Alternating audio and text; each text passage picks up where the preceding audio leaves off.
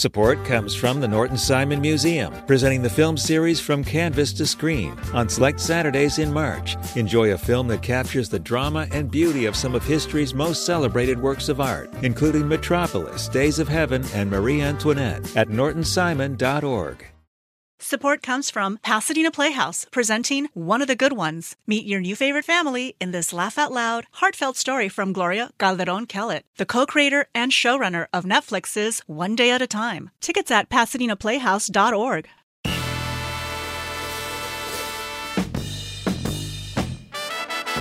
It's Film Week on LAist 89.3. I'm Larry Mantle. Great to have you with us with critics Wade Major of Cinemagogue.com and Christy Lemire of RogerEbert.com. She also co hosts the Breakfast All Day YouTube and podcast series. First up this week is the comedic thriller Cocaine Bear which was inspired by an actual online uh, video and story. The film starring Keri Russell and O'Shea Jackson Jr. Elizabeth Banks directs. Jimmy Warden wrote the screenplay. Christy, please start us off on Cocaine Bear. I had so much fun. I had the best time. I laughed, I squirmed, I screamed, I squealed. Cocaine Bear does exactly what it needs to do. It knows what kind of movie it is, and it has so much fun with that. I mean, it says it all right there in the title. It's about a cocaine bear, kind of like Snakes on a Plane, right? Remember Snakes yeah, on a Plane yeah. what a phenomenon that was? And I feel like it, it embraces the insanity of its concept and just has so much fun with it. Like it's legitimately gory and harrowing at times, but mostly it is just very, very silly. Um, it is, as you mentioned, inspired by actual events. In 1985, a bunch of cocaine got dropped from the sky by this drug smuggler who was dumping, you know, packages out, out of his plane. And um, a bunch of it turned up in Georgia. And this, in real life, the bear died. Um, but uh, this film, directed by Elizabeth Banks, imagines what might have happened if indeed many, many people had crossed Cocaine Bear's path. So it's about all these different people who are in the forest for various reasons. Either it's a couple of kids ditching school, or it's um, Keri Russell as a mom trying to find her daughter, or it's park rangers just on patrol, or it's other hooligans causing trouble, or it is the actual people looking for the cocaine that has been dropped from the sky because they've got to get it back. Um, it is this incredible cast. It is Ray Liotta in his final role. this is the way his career ends. Um, but there are some kind of amusing, you know, glimmers of, of Goodfellas here in his performance. Keri Russell, Alden Ehrenreich, O'Shea Jackson Jr., Isaiah Whitlock Jr. is great. Margo Martindale is fantastic in this. Brooklyn Prince, who was the little girl in the Florida Project, is one of the kids in uh, looking for a cocaine bear, or looking to get away from cocaine bear, actually. And it is just cheesy and so funny. And when it tries to be about something more emotionally meaningful, when it tries to be a little sentimental about these characters and their relationships and how they try to survive cocaine bear the pacing really lags. When it's about people like hanging from trees and getting their limbs gnawed off by this thing it is a total blast. Um, there's a whole like tour de force sequence involving an ambulance and the bear chasing after an ambulance. It is very steeped in 80s culture from the soundtrack which is everything from Scandal to Depeche Mode. Uh, Brooklyn Prince's character has like Billy Idol and Jason Bateman posters hanging up in her room. Like it's very mm-hmm. attuned to the cheesiness of this era.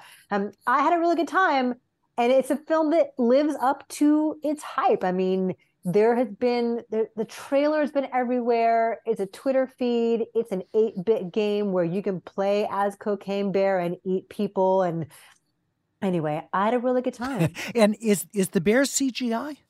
Yeah, so here they actually have it's impressive. they put some thought and work into this. They went to Weta FX, the the FX house in New Zealand that Peter Jackson works with on like the Lord of the Rings movies, for example. And so it's an actor, it's a stuntman doing a motion capture performance, somebody who is a, a who has worked under Andy Serkis, actually, who was Ah. the master of this. And then they did it all with CGI because the logic was that you have to actually believe Cocaine Bear. You have to believe that it is a, a real animal. And yes, they have anthropomorphized it to a really heightened extent for for hilarious effect. But like, you have to believe that this really is a bear tearing open packages of cocaine and then like tearing through the forest. So it actually it, it looks better than you might expect a movie called Cocaine Bear to look. Cocaine Bear is rated R, uh, the comedic thriller. What do you think, Wade? Yeah, a whole lot less than that. Uh, but I knew Christy would like it because we had a similar disconnect on Megan. Um, uh, you know, I the the problem I have with Cocaine Bear is it's not cheesy enough. It's trying to it's trying to walk a line between being a really gory horror film and a really funny black comedy, and then still have these sentimental moments. And those things can't really coexist, at least not for my taste. Could it do two of them instead of three of them? It may be, but it has too many storylines, you know, and some of them just kind of hit the wall at a certain point. Too many characters that are interacting with this bear because it needs a lot of people to sacrifice. So, you know, it has all of these threads loaded up with people because it's just throwing people at this bear to eat. And I don't know, does cocaine make you want to like eat? I mean, I think that's beside that's- the point. Eh, eh, Is it- like I was thinking, well, like marijuana bear would have would have had more out of an appetite, but no incentive and no motivation. so I, I don't know. It it just you know it it's not cheesy enough. And I kept thinking, and a shout out to my friends at the asylum because they know how to do this right. It doesn't go full Sharknado.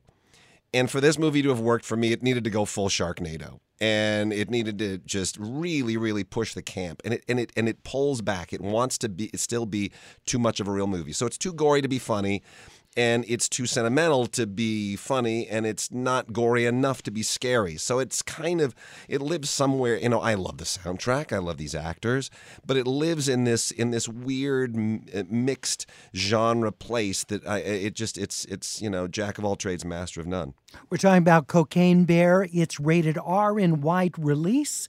Also out this week, and this is an entirely different theme, of course, Jesus Revolution, which takes us back to the early 1970s uh, with Pastor Chuck Smith and Calvary Chapel getting started uh, in the Santa Ana, Costa Mesa area, baptisms at Newport Beach, a whole um, young Jesus movement taking place. Uh, the dramatic film is directed by Jon Erwin and Brent McCorkle, and it stars Joel Courtney and Jonathan Roumie. Wade, what did you think of Jesus Revolution? I was surprisingly impressed. You know, I've, I've always been critical of the faith-based genre because it's very, very formulaic. It's it's uh, you know, someone has a life crisis, they find religion, they find Jesus, and they turn their lives around. And it's and it's that trajectory in almost all of these. And it's either you know problems with drugs, problems with sex, problems with money, um, and it's a, it's a it's a very familiar formula that's here, make no mistake, that's part of the story, but it also has really high production value, a very good cast, and it actually gets into some very interesting um, notions of conflict within this community. The traditional Christian community versus this sort of new hippie uh, oriented Jesus movement, which really happened. I mean, you and Oh, I both lived through it. Yeah, I was at I was at a Christian college in Costa Mesa in the late seventies, so I was well aware of this and and uh, knew a lot of people who came out of this movement. I remember hitchhikers on Pacific Coast Highway Yes, at Topanga yeah. Canyon holding up their, you know, Jesus loves. And uh, I mean, I remember that really well. And it was this, it was a real shift for Christianity that a lot of traditional Christians weren't comfortable with. So the fact that it gets into the tension there, I thought was was very brave. It, it's not just focused on a, on a single dogmatic message. It wants to explore a moment of conflict in, in recent Christian history. And and it deals with three real life figures who in a, in a very credible way. I mean, you know, Lonnie Frisbee, who was sort of the the big Jesus pastor and evangelist, Chuck Smith, who was the traditional guy who, you know, he's he pivoted from traditional Christianity and traditional evangelicalism to to embrace this, and then Greg Laurie, who kind of split the difference, you know. Um, they're all characters here, and it and it and it's quite factual in how it identifies the way that their trajectories all intersected. Uh, and Kelsey Grammer gives one of the best performances of his career. as He's Chuck Smith? He's Chuck Smith. Absolutely tremendous. I mean, so nuanced and so moving. So I, I think um, you know for the Erwin brothers uh, who've who've been you know, migrating this genre more and more and more toward the mainstream, I think this is a giant step forward. And uh, you know, I think it stands a good chance. Perhaps they, with their next few films, they can break out of the faith-based genre, and and this will become more mainstream. Jesus Revolution. It's based, by the way, on Greg Laurie's book of the same title that came out a few years ago. Uh, Christy, what did you think? I was really surprised too at how good this was, how well crafted it was. I've seen so many of these faith-based films in the past, including some of the ones that you know the Erwin brothers directed. It's just one Erwin brother directing here, and um, the problem with them is they've always felt kind of shoddy in terms of their craftsmanship, in terms of how obvious the writing is, in terms of just like the way they're shot and edited. It all felt kind of clunky to me. I always wondered what would happen if someone came along who actually knew what they were doing and wanted to tell this kind of story because so often like they are literally preaching to the choir right they are already telling a story that its built-in audience wants to see which is affirming to their beliefs and to their choices um, and a movie like this I agree, could kind of break out and reach a wider audience because it is so well made. It's it's beautiful to look at. I want to shout out the cinematographer his name is Akis Konstantakopoulos, and it's got this kind of shimmery, dreamy haze to a lot of it, which feels very evocative of this period and this place and time at the beach in California in the 60s. Um, and it doesn't feel, although there are very frank discussions about the nature of faith, it doesn't feel as preachy or heavy handed to me as a lot of these films do, which to me personally often makes them off-putting. Um, the Erwins previously explored this topic a bit with a documentary from a couple of years back, which I think I talked about you here did. on Film Week, called "The Jesus Music," which is about the birth of this kind of like the the hippie influence on Christianity and vice versa, and the music that originated from that, from this place and time in California. And so um, it we have seen this already a little bit, and this is a fascinating contradiction that they just explore a little more dramatically here. Yeah, as Wade said, Kelsey Grammer is great in this because he he brings the necessary gravitas for you to believe his emotional transformation and his spiritual transformation like not a moment feels false and and i feel like not every actor could take what is impossible to see, a thing we can't see, a thing that is, you know, internal and make us believe it like that. So um, I also thought this was really, really well done. Oh yeah, and the actor who plays Lonnie Frisbee is really good too. Um, his name is Jonathan Roumie, and yeah, there's some conflict with him there as well as he gets a little more caught up in his power a little more full of himself and brings some more theatricality to it with like healings, you know, and it goes into an extreme place that maybe isn't fitting with the vibe that they'd established. So I was right. impressed. That's great. Jesus Revolution, the film set in Southern California, Orange County specifically, the early 1970s. The film is directed by Jon Erwin and Brent McCorkle, written by Jon Erwin and Jon Gunn, based on Greg Laurie and Ellen Vaughn's book, Jesus Revolution. It's rated PG 13, and the film is in wide release. Navalny is a documentary which uh, follows the man who survived an assassination attempt by poisoning with a lethal nerve agent in August of 2020. Christy, you want to get us started, uh, started on Navalny, please? Yeah, this is fantastic. And it's so essential and so urgent because it could not be more relevant. First of all, it's up for an Oscar for Best Documentary Feature, but also Alexei Navalny is still in jail right now. And this movie is about how he survived being poisoned by the Kremlin. And it follows him and his team as they like track down through data and through all kinds of people who are specialists with documents and stuff like who did it and how they did it and how they got access to the flight that he was on. And then watching his recovery from that and watching him try to you know maintain this movement that he is this leader of against putin while also recovering in germany and trying to just stay alive day to day. Um, it is really intimate. He's incredibly charismatic if you've never seen him speak before, you know, fantastic looking and so smart and so quick on his feet and so sharp, and um, a voice of many, many, many people who are, you know, miserable with the way that they have lived.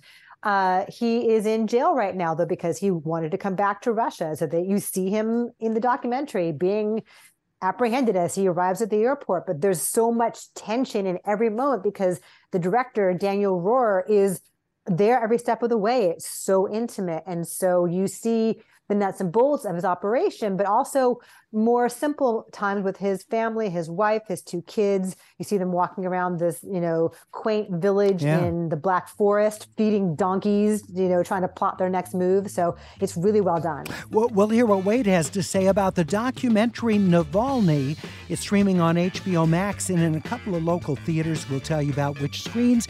That's all to come. It's Film Week on LAist 89.3.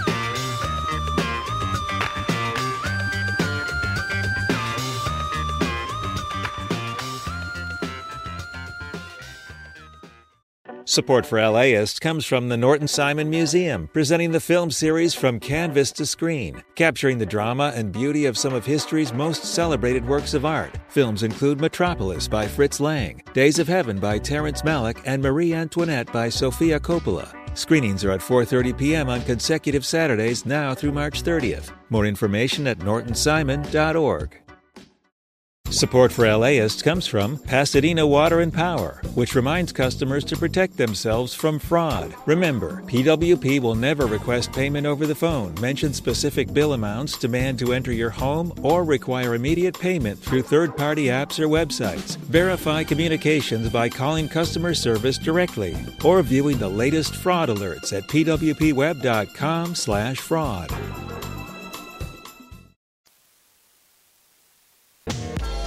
It's Film Week on LAist 89.3. I'm Larry Mantle, joined by Wade Major and Christy Lemire, our critics this week.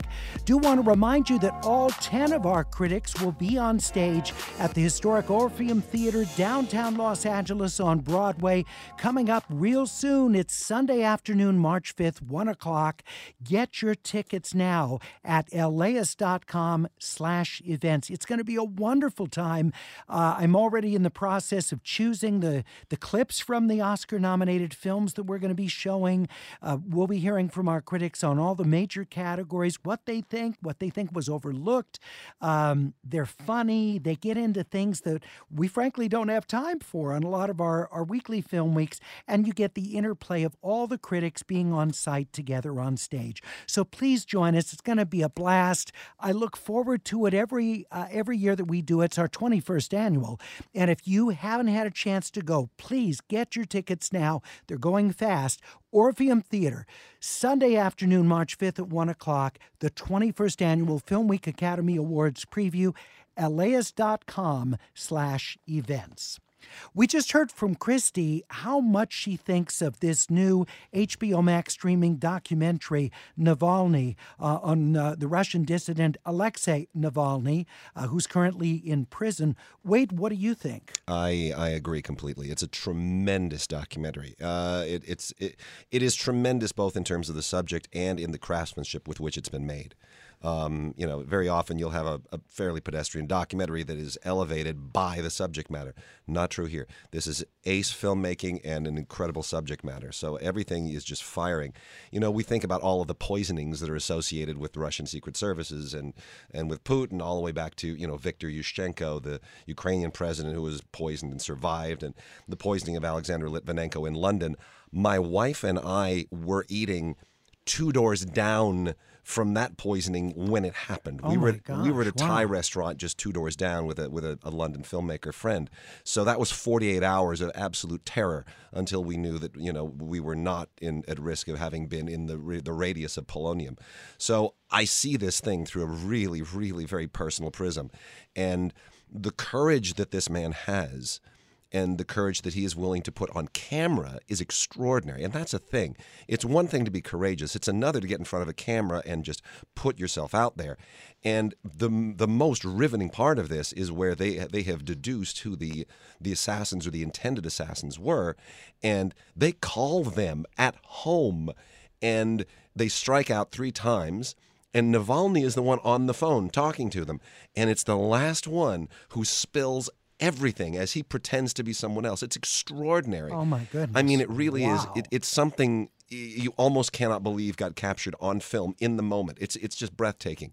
So it's like a great detective uh, story except you just like a great spy novel you just cannot believe that it is real and it's unfolding before your eyes and the final chapter has yet to be written but um, you know I, navalny comes out of this thing looking like looking like a hero looking like a figure, you know, on the on the on the level of of every other great civil rights icon we've ever had. So, Navalny is the documentary. You can see it at the Laemmle Monica Film Center in Santa Monica, also at the AMC Burbank Theater. It's streaming on HBO Max.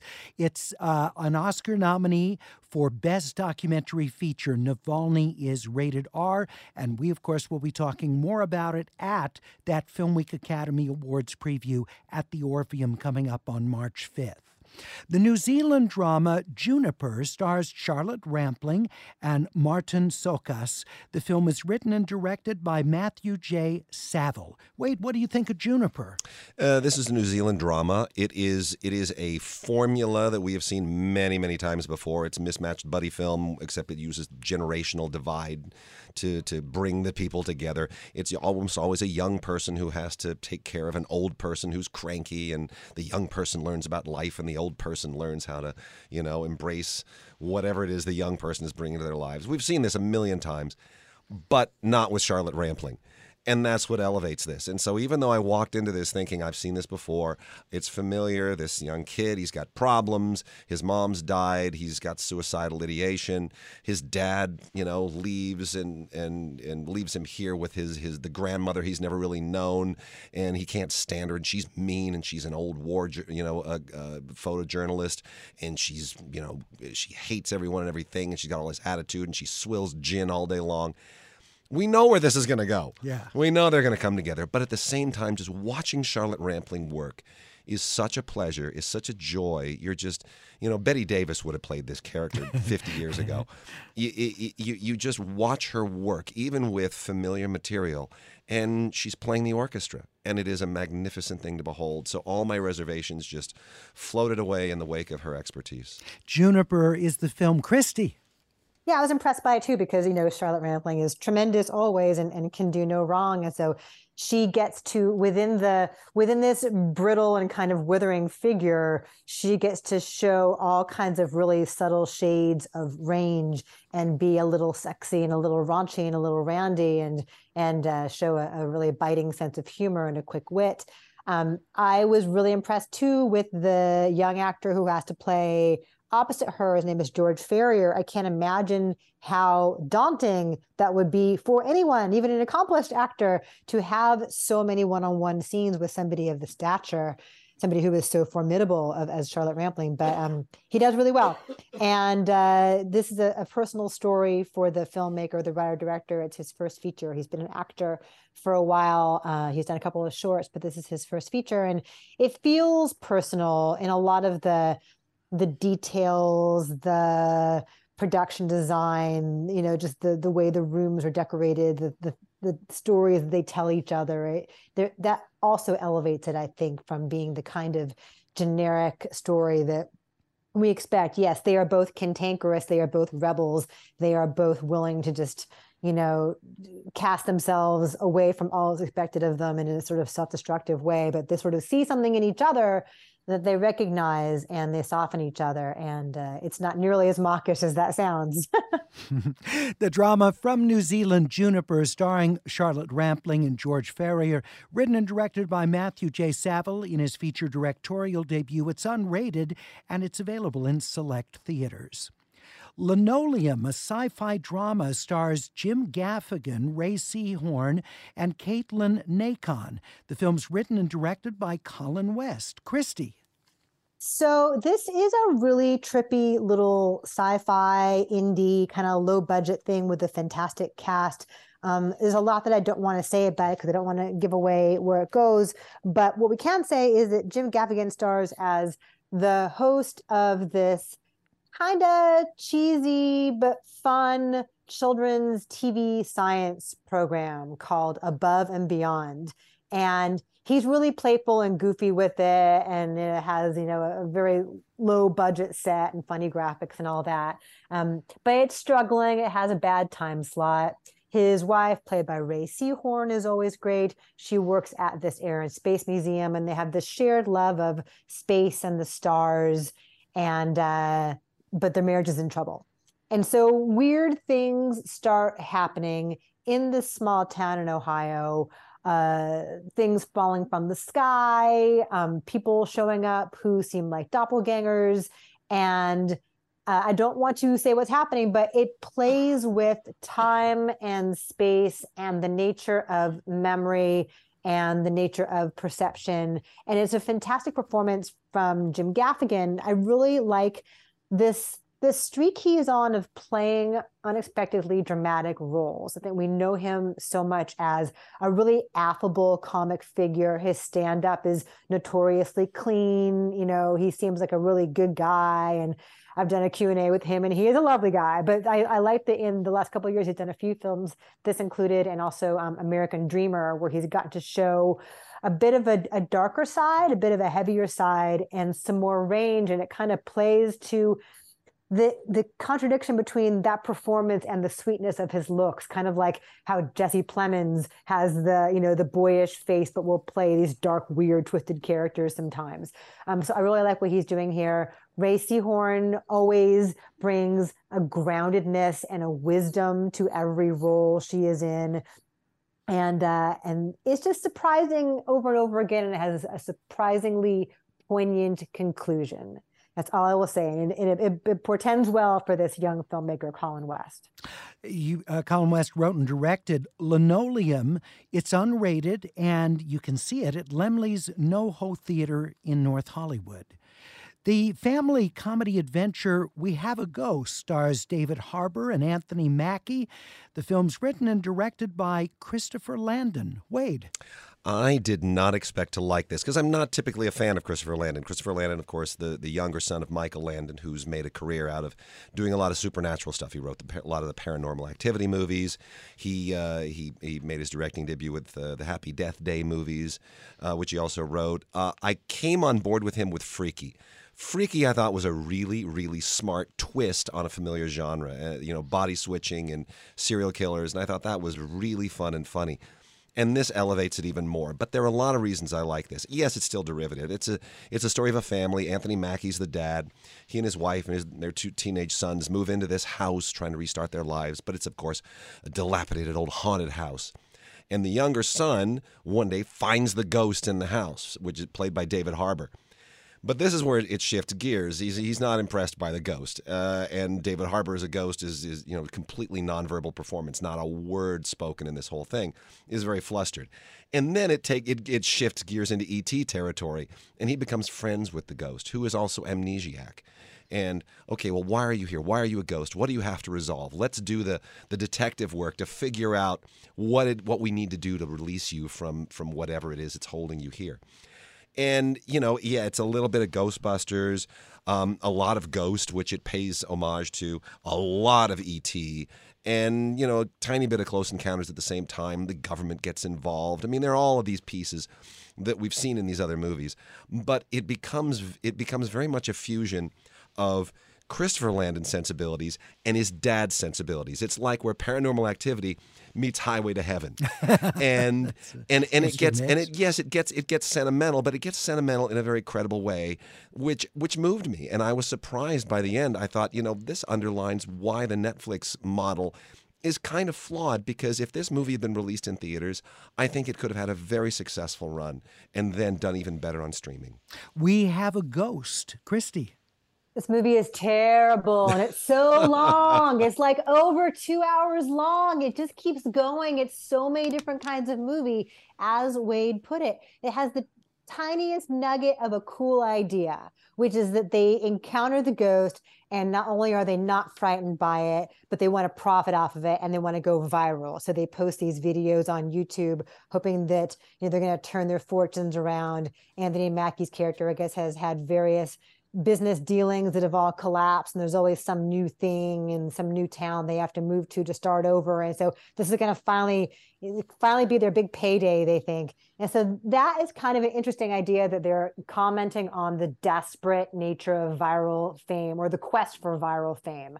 Um, but yeah, it's also got Beetlejuice in it because he's in the attic and they want him to perform to freak people out. Like David Harbour is, is, such a waste of him here. He can do so much, and his presence is so formidable, and he's got so much range. Like for a big burly guy, he's able to do so many different kinds of things and be so sensitive. And here they just put him in this like goofy bad hair and this bowling shirt. And as you say, he never says a single word, but I kind of feel like if at some point he has said a single word that would have been more powerful than him saying nothing at all, I'll leave it there. But like Jahi Di'Allo Winston, who is the younger teenager, I like his presence. He was good in a movie called Charm City Kings a few years back about Baltimore bicyclists. The friend next door, who is like his buddy and maybe more, is played by Isabella Russo. And she's not a manic pixie dream girl like she initially appears to be on the surface. There's more to her. Like there are all these things that have potential. It totally wastes Tig Notaro. It totally wastes Jennifer Coolidge. I like the Happy Death Day movies a whole lot. They felt much more focused, and this just feels meandering and scattered. All right. Completely opposite reviews of We Have a Ghost, uh, the film written and directed by Christopher Landon, rated PG 13 and streaming on Netflix. Coming up, we'll hear about uh, the action comedy Die Hart the movie in which Kevin Hart plays a fictionalized version of himself. That's interesting. We'll hear about that and uh, also uh, the film My Happy Ending, starring Andie MacDowell. Uh, we'll hear about those and also uh, be talking about the Oscar nominated animated short films. And two more of our critics will join us for that. But I do want to remind you tickets available, though they're going fast, for the 21st Annual Film Week Academy Awards preview Sunday afternoon, March 5th, exactly a week before the Oscars are given out. Our event is at the historic Orpheum Theater on Broadway, downtown Los Angeles. Get your tickets to see all 10 of our Film Week critics on stage, clips from the Oscar nominated films, the major categories. We'll hear our critics argue over those. Really going to be fun. Tickets at laist.com slash events. We hope to see you there. Support for LAist comes from the Norton Simon Museum, presenting the film series From Canvas to Screen, capturing the drama and beauty of some of history's most celebrated works of art. Films include Metropolis by Fritz Lang, Days of Heaven by Terrence Malick, and Marie Antoinette by Sofia Coppola. Screenings are at 4:30 p.m. on consecutive Saturdays now through March 30th. More information at nortonsimon.org. Support for LAist comes from Pasadena Water and Power, which reminds customers to protect themselves from fraud. Remember, PWP will never request payment over the phone, mention specific bill amounts, demand to enter your home, or require immediate payment through third-party apps or websites. Verify communications by calling customer service directly or viewing the latest fraud alerts at pwpweb.com/fraud.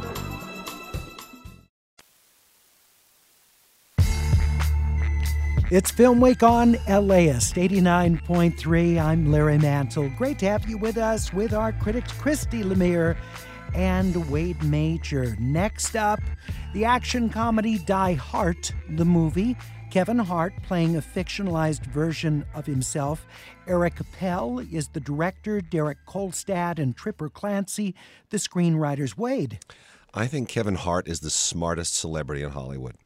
And in, this movie proves why because he he understands intuitively his own persona to such a degree that he can actually make a movie satirizing his understanding or misunderstanding of his own persona.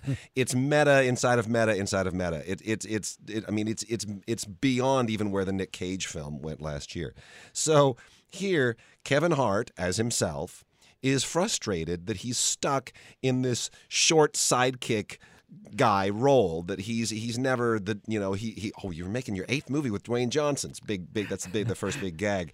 And why why you know Dwayne gets to be the action star. Well, I could be an action star too. So he is he finally he has a meltdown on television and then he a big action star played by or action director played by Jean Reno reaches out and says I will put you in my next big action movie.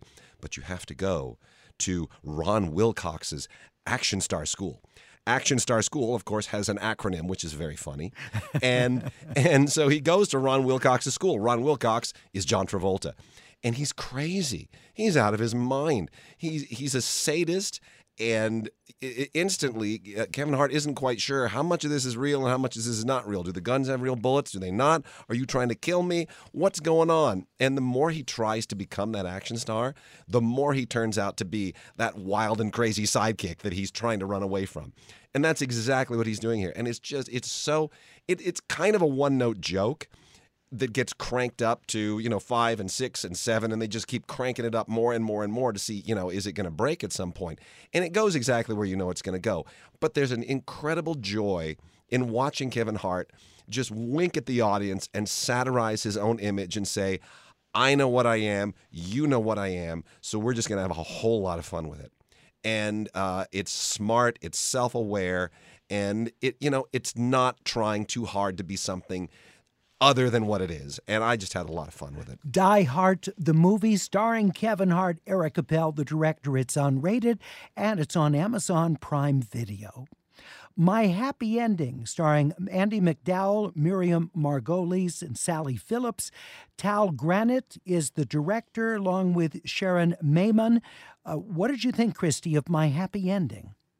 It is based on a play and very much feels like it. It is very obvious from the very first second, and it never deviates from that, as it all takes place in this one location by the late Israeli writer Anat Gov. And um, it's about Andie MacDowell as this long time but kind of fading American film and theater star who is diagnosed with stage four colon cancer. She goes to what she thinks is going to be an inconspicuous, out of the way clinic to get her chemotherapy. She doesn't want anyone to know that she is sick, not even her, her daughter, who is about to get married.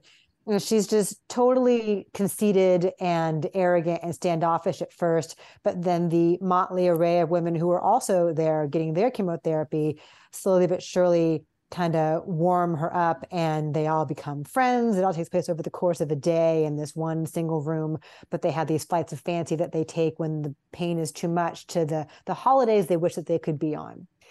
Um, it has its moments here and there. It is not as maudlin as the premise might sound. Um, I wish it had been, I don't know, a little more imaginative visually. It, it takes these little visual trips that are, are brief glimpses of who these women are and what they want to be that kind of feel rushed and uh, I don't know, unsatisfying somehow. Each of the women gets a moment here or there. Uh, Miriam Margolyes and Sally Phillips and, and Rakhi Thakra, I'm sorry, Thakkar, um, all have these moments to show a, a glimpse here and there of, of who they are, but they're kind of stuck in one or two different little character traits it's fine. I, I, think it will probably resonate with anybody who has gone through this experience themselves. It's, it's written with quite mm. a bit hmm. of honesty and candor as to, um, you know, the the difficult questions of what to do with your life and who to do it for.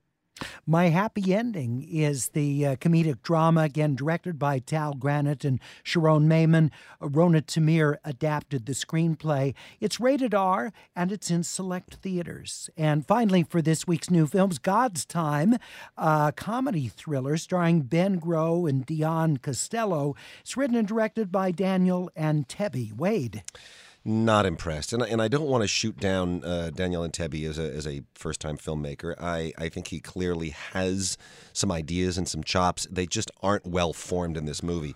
Uh, it, it, it seems to be a largely experimental, in some ways semi improvised film uh, about a group of people in a 12 step program recovering from, from you know, uh, drug addictions.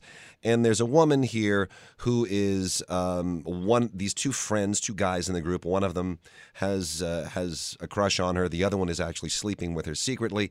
And she suddenly has a break about the, the ex boyfriend that she blames, and they think that she's going to go out and kill him. And so you have this sort of meandering, convoluted, endless uh, search for her by these two guys to try to stop her from killing the, the, the ex boyfriend it doesn't really have any point to it. It doesn't really go anywhere interesting. It just has these characters occasionally, especially the one give this direct address to the camera, these weird little frozen interludes where he will he'll say things that are not seen and he'll do things that are not seen by other characters, but he's speaking to us but none of it is dramatically satisfying and none of it seems to have a narrative point to it. It seems to be just throwing these flourishes in there to say, I'm a first time filmmaker. Look at these brave and audacious things that I can do. And and that's great if it's actually going to take the audience somewhere rewarding, but it doesn't. So I think what you see here is a is a first time filmmaker who has some skills, but simply doesn't have the material to which to apply them. And and so I'm willing to cut him some slack, but I don't think the movie is very good. God's Time is the film writer director Daniel Antebi. It's unrated and it is Laemmle's Glendale Theater. All right, coming up, we're going to be talking with two more of our Film Week uh, critics, Amy Nicholson and Charles Solomon, as we talk about the slate of Oscar nominated animated short films. We'll hear what they have to say about it. Joining us for this section, of course, has been Christy Lemire and Wade Major. You're listening to Film Week on LAist 89.3.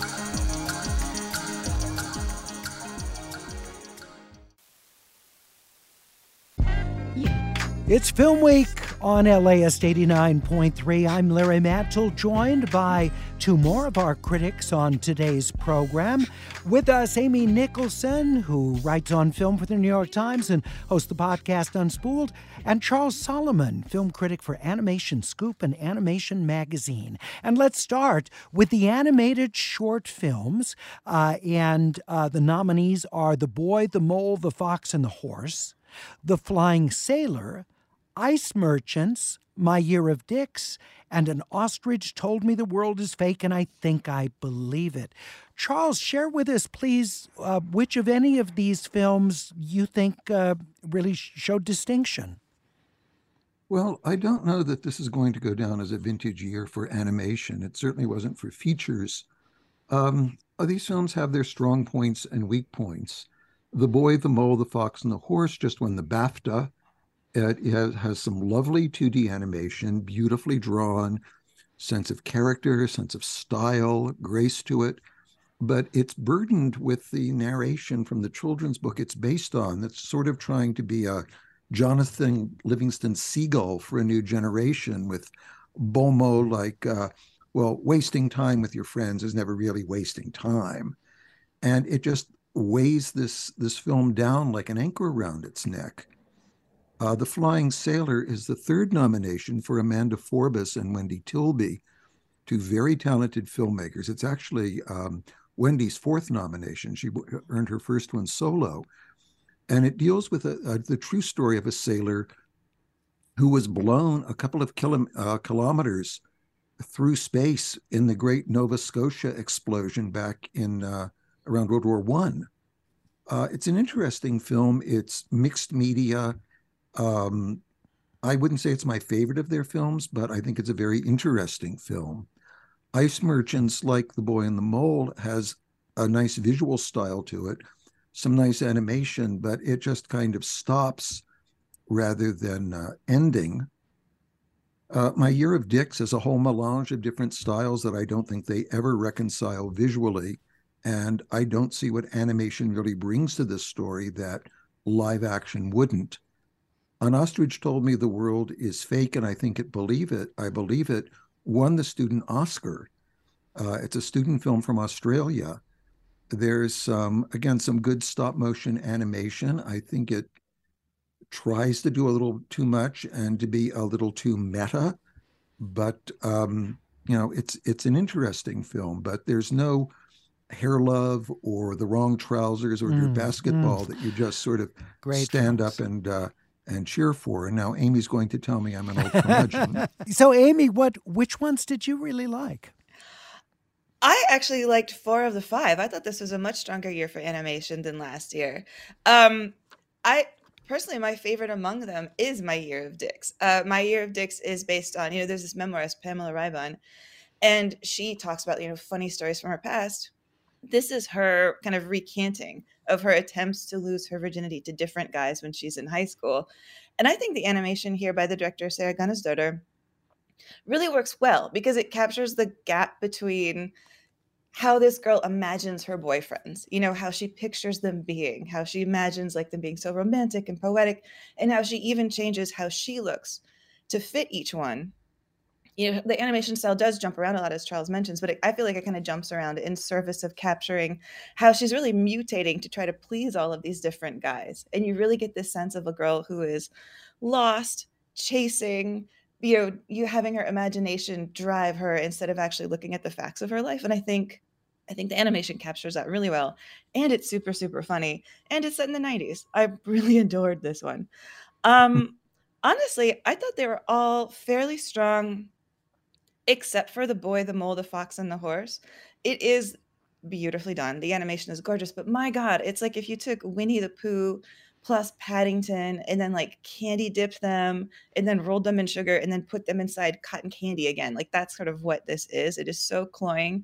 And I do think it is pro- it's probably for its glaring faults, its absolute treacle, it's probably the one to beat just because ta-da, it's got celebrities in the voice cast, you know, Gabriel Byrne, Idris Elba. The book itself is a bestseller. It's really the heavyweight, but I find that disappointing because I really think this is a year with a lot of a lot of fun. Like I thought the the message of this year's shorts really felt just like a call to be present in your own life.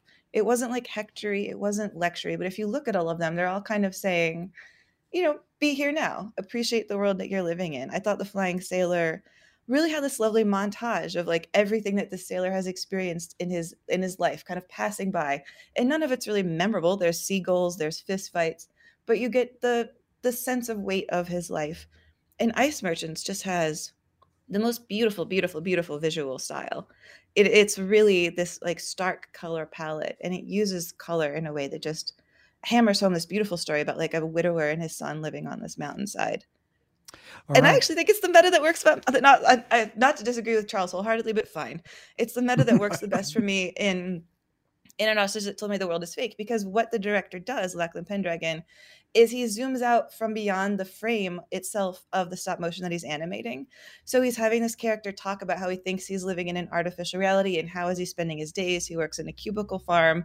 And meanwhile, you see the animator's hands work around him and you're getting this own sense of how the animator is spending his days. And I think those two things play really well off of each other. And I think if it weren't for the hands, the story would be just kind of slight. We're talking about the Oscar nominated animated short films, the five nominees. Now, uh, the films are available individually on different streaming services. Some of them are on YouTube. So you can search under the Oscar uh, nominated uh, animated shorts for 2023, and they'll uh, send you to places where you can see these. If you want to see all of them together, uh, you can do that uh, coming up Wednesday, March 8th at the Geffen Theater at the Academy Museum on uh, Wilshire Boulevard. Uh, that's going to be on Wednesday, March 8th. Let's take a look at the uh, documentary short films. The five nominees here are The Elephant Whisperers, Haul Out, How Do You Measure a Year? The Martha Mitchell Effect, and Stranger at the Gate. Charles, which of these documentary shorts were you impressed with? Well, I think The Martha Mitchell Effect is an interesting film. Um, it's kind of a reminder of, you know, previous political scandals and what went on in them and so forth.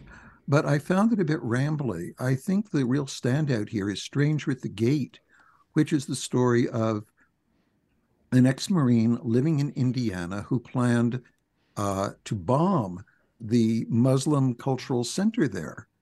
And uh, he was an expert with explosives. He could have done it. He dreamed of killing at least 200 people there. But when he went to do uh, recon on the building, he met the people. They took him in. They were so kind to him. They completely won him over. He converted to Islam and now goes around talking about uh, the journey he took from hatred to understanding. And it's uh, a very moving film, a very powerful story, and one that I think is um, important to hear in today's climate. All right. The Martha Mitchell effect's getting a lot of attention, as I'm sure you've seen. Yeah. Well, again, it's a reminder of previous political scandals. How were they handled? Um, and, you know, she was one of the first women to really come forth and make news uh, in the way that she did and to turn on Nixon to try and defend her husband, not knowing how implicated he was uh, in those crimes. So it's again a lot of, of you know vivid memories for people of a certain age, myself included. Um, but I think the uh, the Stranger at the Gate has a stronger message and is uh, better assembled. Again, we're talking about the documentary short films that are Oscar nominated, uh, the five of them, uh, on Thursday, March 9th at the Geffen Theater at the Academy Museum. They'll also be showing these films. And again, uh, these individually can be seen on a variety of different streaming services and YouTube. And finally, the live action short films. The nominees are An Irish Goodbye, Ivalu, Night Ride, Le Pupille, and The Red Suitcase. Amy, uh, which of these uh, most connected with you? For me, the standout here is the Red Suitcase. It's a it's a taut thriller of a sort set in an airport in set in, the, in Luxembourg at the airport there. It starts at the um, arrival terminal where people are getting their luggage and you realize that there's just one little girl left. She's 16, she's from Iran. She has kind of a battered red suitcase filled with her art supplies and she really doesn't want to exit the baggage area and go get picked up by her family and you start to realize just in the panic in her eye what's happening who the man is who's actually waiting for her with a bouquet of roses she doesn't speak any languages that anybody there understands and so it almost is just sort of watching her face in kind of silent terror as a 16 year old really out of her depth tries to figure out how to get out of an impossible situation it's it's very sad um, but also just gripping gripping and the bright red suitcase of the title is really this visual pop that kind of keeps you going all around this airport and in her various attempts attempts to escape. I do feel like the live action shorts in general are kind of burdened by this need to have like a social message attached. They're all very do-goodery of a sort and i feel like the the committee that nominates these really just is like well if it doesn't have a little dose of vitamin to it what's the point? I think that's limiting. Um, but of those the second best is probably Ivalu, which also has a message but is right. beautifully shot. All right we're talking about the live action short film nominees for the upcoming oscars. My thanks to our critics joining us for this last segment of the program charles solomon and amy nicholson. Reminder tickets available for the 21st annual film week academy Awards preview with all 10 of our critics on stage at the Orpheum Theater downtown LA. Tickets are at laist.com slash events. We hope to see you March 5th. Hey, it's Brian, the host of the How to LA podcast. How about we go to the movies? Join us for a 10 part series, Revival House, and discover the magic of LA's indie theaters. Who knows? You might meet someone. I know it sounds antithetical because you're just sitting passively, but in fact, you're connecting with everyone else around you. Subscribe to How to LA from LAist Studios wherever you listen to podcasts.